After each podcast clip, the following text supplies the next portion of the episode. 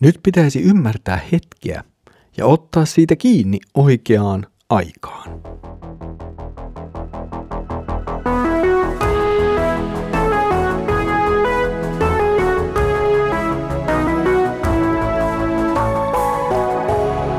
Kirjoitusten pauloissa. Tervetuloa taas mukaan Kirjoitusten pauloissa Raamattu-podcastin ääreen. Minä olen Mikka. Nyt meillä on taas hetki aikaa yhdessä pohdiskella saarnaajan kirjan sanoja. Edellisellä kerralla luimme sananlaskuja kuninkaasta, ruhtinaisista sekä laiskuudesta. Tänään käännämme katseemme nyt vähän toiseen suuntaan elämässä ja jollakin tavalla puhumme siitä, miten mahdollisuuksiin olisi syytä tarttua oikeaan aikaan. Luemme nyt saarnaajan kirjan 11. luvun jakeet yhdestä neljään. Lähetä leipäsi veden yli, ajan mittaan voit saada sen takaisin. Talleta omaisuutesi seitsemälle, kahdeksallekin taholle, ethän tiedä, mitä onnettomuuksia maassa vielä sattuu. Kun pilvet täyttyvät vedellä, ne valavat sateen maahan, ja kun puu kaatuu, kaatuupa se sitten etelässä tai pohjoisessa, niin sijoilleen se jää. Joka tuulta tarkkaa, ei saa kylvetyksi, joka pilviä pälyy, ei ehdi leikata.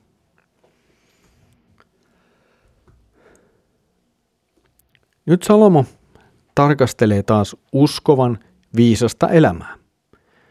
Salomon sanat liittyvät jollakin tavalla edelleen työn tekemiseen ja ehkäpä kaupan käyntiin vielä enemmänkin. Syntisessä maailmassa voi tapahtua niin hyviä kuin huonojakin asioita, ja me emme voi näitä aina ennustaa tai välttää. Viisas pyrkii toimimaan niin, että hän pystyy elämään ja jatkamaan elämänsä riippumatta siitä, onko joku yksittäinen tapahtuma tai hetki hyvä vai huono. Jakson ensimmäinen lause leivän lähettämistä veden yli on perinteisesti tulkittu tarkoittavan anteliaisuutta ja jopa uhraamista lähetystyölle. Tällaisella ymmärryksellä on toki pitkä historia aina osaan kirkkoisista asti. Kuitenkin jakeet tässä ympärillä viestivät nyt jotakin muuta ja ne viestivät sitä, että ihmisen olisi tartuttava tilaisuuteen ja huolehdittava omista asioistaan ja omasta omaisuudestaan. Tuossa leivän lähettämisessä voikin olla siis kysymys yksinkertaisesti kaupankäynnistä ja kehotuksesta tehdä sitä. Kun siis myyt jotakin, niin saat myös takaisin jotakin. Ja mieluummin tietenkin tuoton kanssa. Samanlainen idea lienee jollakin tavalla läsnä tuossa ajatuksessa rahojen tallettamisesta useaan eri paikkaan. Kyse on omaisuuden järkevästä käytöstä ja tallettamisesta maailmasta, joka on monelta kantilta hyvin hyvin epävarma. Jos onnettomuus vie omaisuuden yhdestä paikasta, niin se säilyy vielä toisessa paikassa. Kyse on siis viisaasta toiminnasta. Ja kolmas kokonaisuus, joka vastaamme tulee tässä tekstissä, pitää sisällään yhden ajatuksen, kahdella eri lauseella sanottuna toki. Eli ajatus on jonkinlaisessa asioiden syy-seuraussuhteessa. Siis yhdestä asiasta seuraa toinen asia. Viisas ymmärtää näitä syy-seuraussuhteita ja toimii sen mukaan. Hän ymmärtää tämän ja osaa tarttua hetkeen ja toimia sen hetken vaatimalla tavalla ymmärtäen, mitä siitä sitten seuraa. Ja voi olla, että Salomo tässä nyt kutsuu meitä myös katsomaan omaa elämäämme ja miettimään siinä olevia tapahtumia sekä syy-seuraussuhteita ja miettimään, olemmeko me olleet viisaita siinä, miten me olemme toimineet. Ihan viimeinen sananlasku tässä jaksossa puhuu jollakin tavalla turhasta odottamisesta ja viivyttelystä, jahkailusta ehkäpä.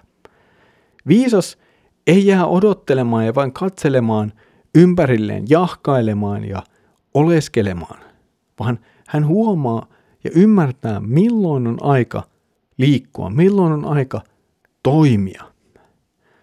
Ja ehkä tässä on jollain tavalla myös se viesti, josta edellisessä jaksossa puhuttu, nimittäin laiskuus. Siis kun viisas lähtee liikkeelle toimimaan ja hän tekee sen harkit, niin hän myös välttää laiskuutta. Nimittäin laiskahan ei tartu toimeen. Laiska aina siirtää vastuuta, hän aina siirtää jotakin asioita eteenpäin. Ja vähän aina vain odottelemaan niin sanotusti parempaa tai sopivampaa aikaa. Viisas ei kuitenkaan toimi näin. Viisas arvioi, katsoo ja lähtee sitten liikkeelle.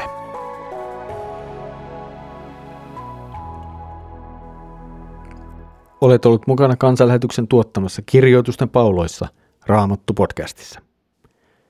Saarnaaja on tänään sanoillaan kehottanut tarttumaan toimeen ja toimimaan viisaasti myös omaisuuden kanssa. Raha ja omaisuus ovat taas yksi niitä hyvin hyvin arkoja keskustelujen aiheita uskovien piirissä. Se on vähän niin kuin pyhä salaisuus kaikkien osalta, vaikka jokainen meistä joutuu toimimaan rahan ja omaisuuden kanssa jollakin tavalla. Ei se ole poissa kenenkään meidän elämästämme. On syytä kysyä siis, että mikä on uskovan oikea suhde rahaan ja omaisuuteen. Tätä kysymystä olemme kyselleet pariin kertaan jo saarnaajan kerran äärelle ja kysymme sitä myös uudelleen. Selvää on, että raamattu pitää rahanhimoa ja mammonan palvontaa syntinä. Se on aivan yksiselitteinen asia raamatun äärellä.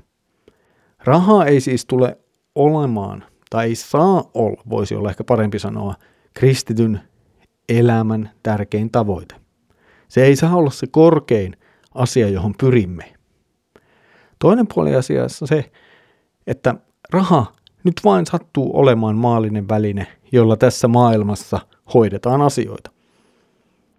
Rahan voi siis nähdä jollain tavalla myös Jumalan antamana lahjana, omaisuuden kokonaisuudessaan tietenkin.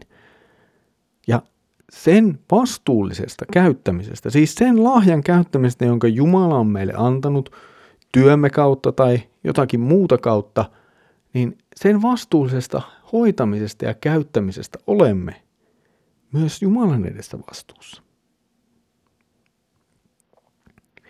Jos siis hoidamme asiamme hyvin ja taidollisesti ja tämän seurauksena rikastumme, niin siinä itsessään ole mitään väärää. Toki Raamattu sitten ohjaa meitä myös antamaan sen oman menestyksemme mukaan. Eli kysymys on siitä, että seurakunnassamme meidän olisi syytä puhua avoimesti ja virittää tällaista pohdiskelua laajemmin siitä, miten uskovina kristittyinä suhtaudumme omaisuuteen ja rahaan ja sen käyttämiseen. Ehkä jopa jonkun verran puhua siitä, miten on viisasta käyttää rahansa tässä maailmassa. Samalla meidän on toki tiedostettava rahanpalvelun vaarat ja vääryys, mutta ei unohtaa iloita työmme menestyksestä ja sen seurauksena tulevasta palkkiosta, joka usein nimenomaan tässä maailmassa on myös jonkinlaista omaisuutta. Ja tämän työmme palkkiona meille tulleen, menestyksemme palkkiona meille tulleen, saamme ottaa hyvin rauhallisin mieli vastaan lahjana Jumalalta, kiittää siitä ja myös jakaa siitä menestyksemme mukaan. Tässä oli tämänkertainen kirjoitusten pauloissa Raamattu podcast-jaksomme. Seuraavalla kerralla jatkamme tavallaan edelleen tämän oikean aikaan toimimisen ja mahdollisuuksiin tarttumisen teemaa, mutta ehkä pienoisella tällaisella uudella näkökulmalla.